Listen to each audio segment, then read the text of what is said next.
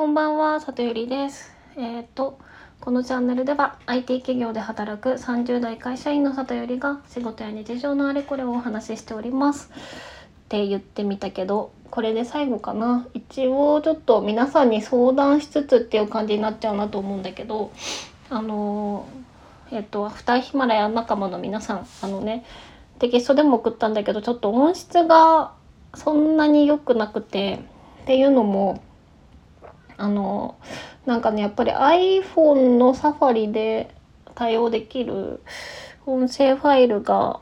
ちょっと少なくってあの極端に音質が良くてめちゃめちゃでかいか極端に音質が悪くてめちゃめちゃ軽いか容量が少ないかっていう感じになっちゃったんですね。で音質がいい方で10分撮ると重すぎてうまくアップロードができなくてですね。なのでやむを得ず、えーあの音質が悪いやり方でちょっと実装しているのであのヒマラヤで自分の声あの聞いてると思うんですけど皆さん。あの新しいアプリの方で再生するとちょっと低く聞こえるかも。でちょっと気持ち悪いなって思うかもしれないんであのそれが許容できるかどうかっていうのであのまあみんなに映ってほしいもののあの気持ち悪いから嫌だなっていう人は遠慮なく言ってくださいましはいちょっと直せる手段があるのかは模索しようと思います。でえっとねはいでまあアプリの開発秘話というかなんというかを話していこうかと思うんですけどえっと今回作ったアプリがログインできてユーザー登録ができてお互いのフォローができて音声録音ができてそれがタイムラインで流せるみたいなやつを一通り作ったんですね。で、えー、とどうやって作ったかっていうとバブルっていう、まあ、海外のノーコードアプリ開発ツールっていうのがあるのでそれで作りました。で今回初めて触ったんですけどあのねすごいことになっている。でもみんなにはあんまりわからないとは思うんだけどすごいことになっていました。っていうのも、まあ、私がこうスマホアプリとかを、まあ、ちょいちょい作ってたのが、まあ、前々職なんだけどね。前々職でこのアプリを作ってたらあの前作ってたやり方で作ってたらあのね多分ね安くて100万くらいまあ多分200万くらいですって見積もり出す感じかなと思います。なのでって考えると,、えー、と今回どのくらい時間がかかったかっていうと多分 20, 20時間くらい？20時間もかかってないと思うんだよね。だから、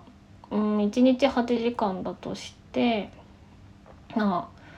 まあ2.5日くらいかかったとしてでえーっと2.5日かかってあと有料の部品をねあの有料の部品を使ってるところが一番あるんですけど有料部品も、まあ、合わせて3,000円くらいなのでってするとだいぶすごいことになってるんですよ。2.5日。プラス3,000円で済んでるっていうのが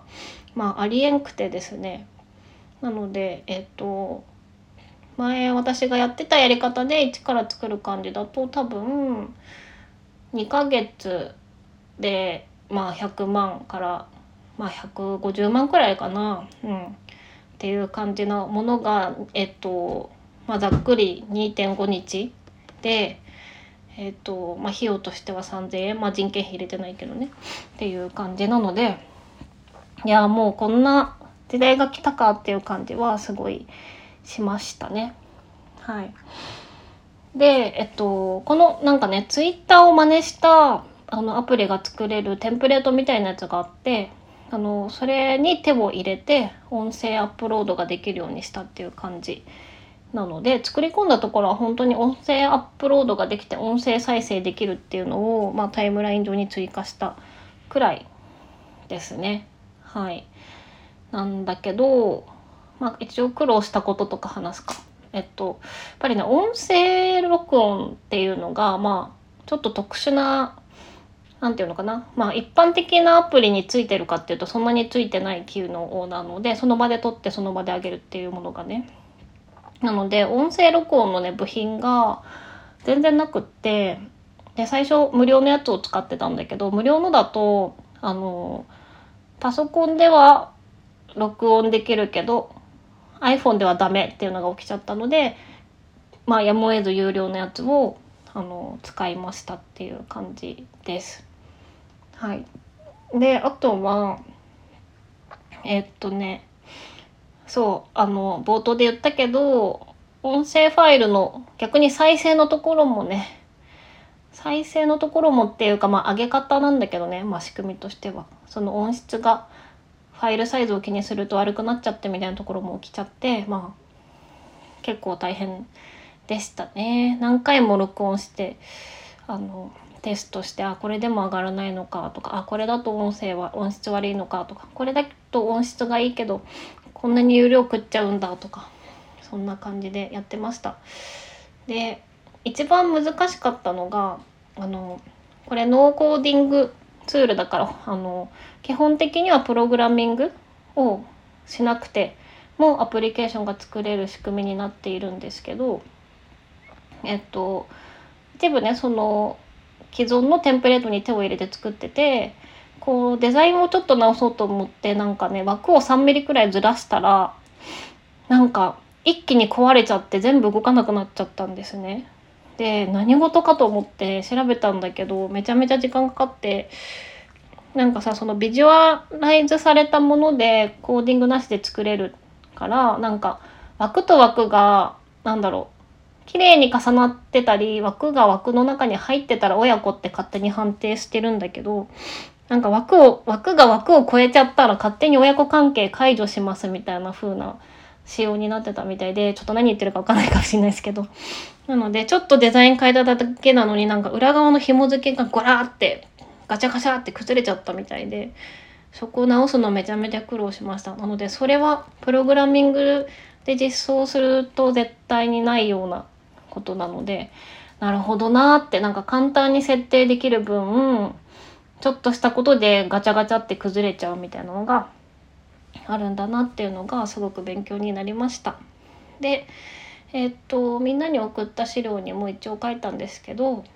あの今後直そうと思っているところはいくつかありましてえっと音質の改善できればやりたいとは思ってるのでちょっと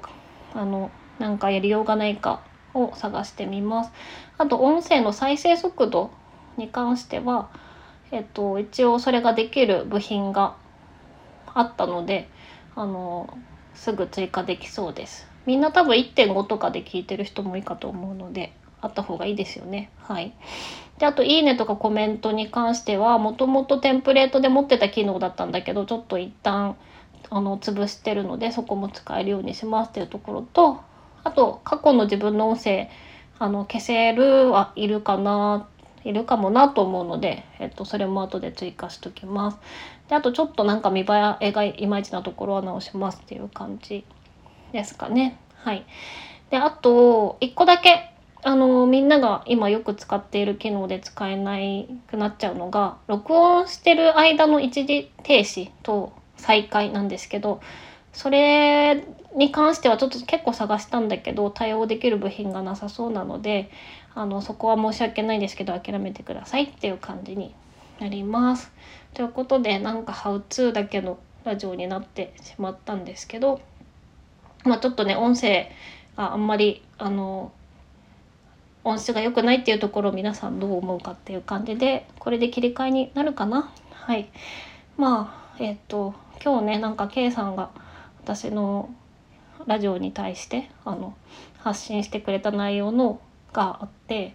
ちょっと今日もいろいろあったのであのお仕事の云々はあちらで話してみようかなと思います。ということで今日もお聴きいただきありがとうございました。じゃあね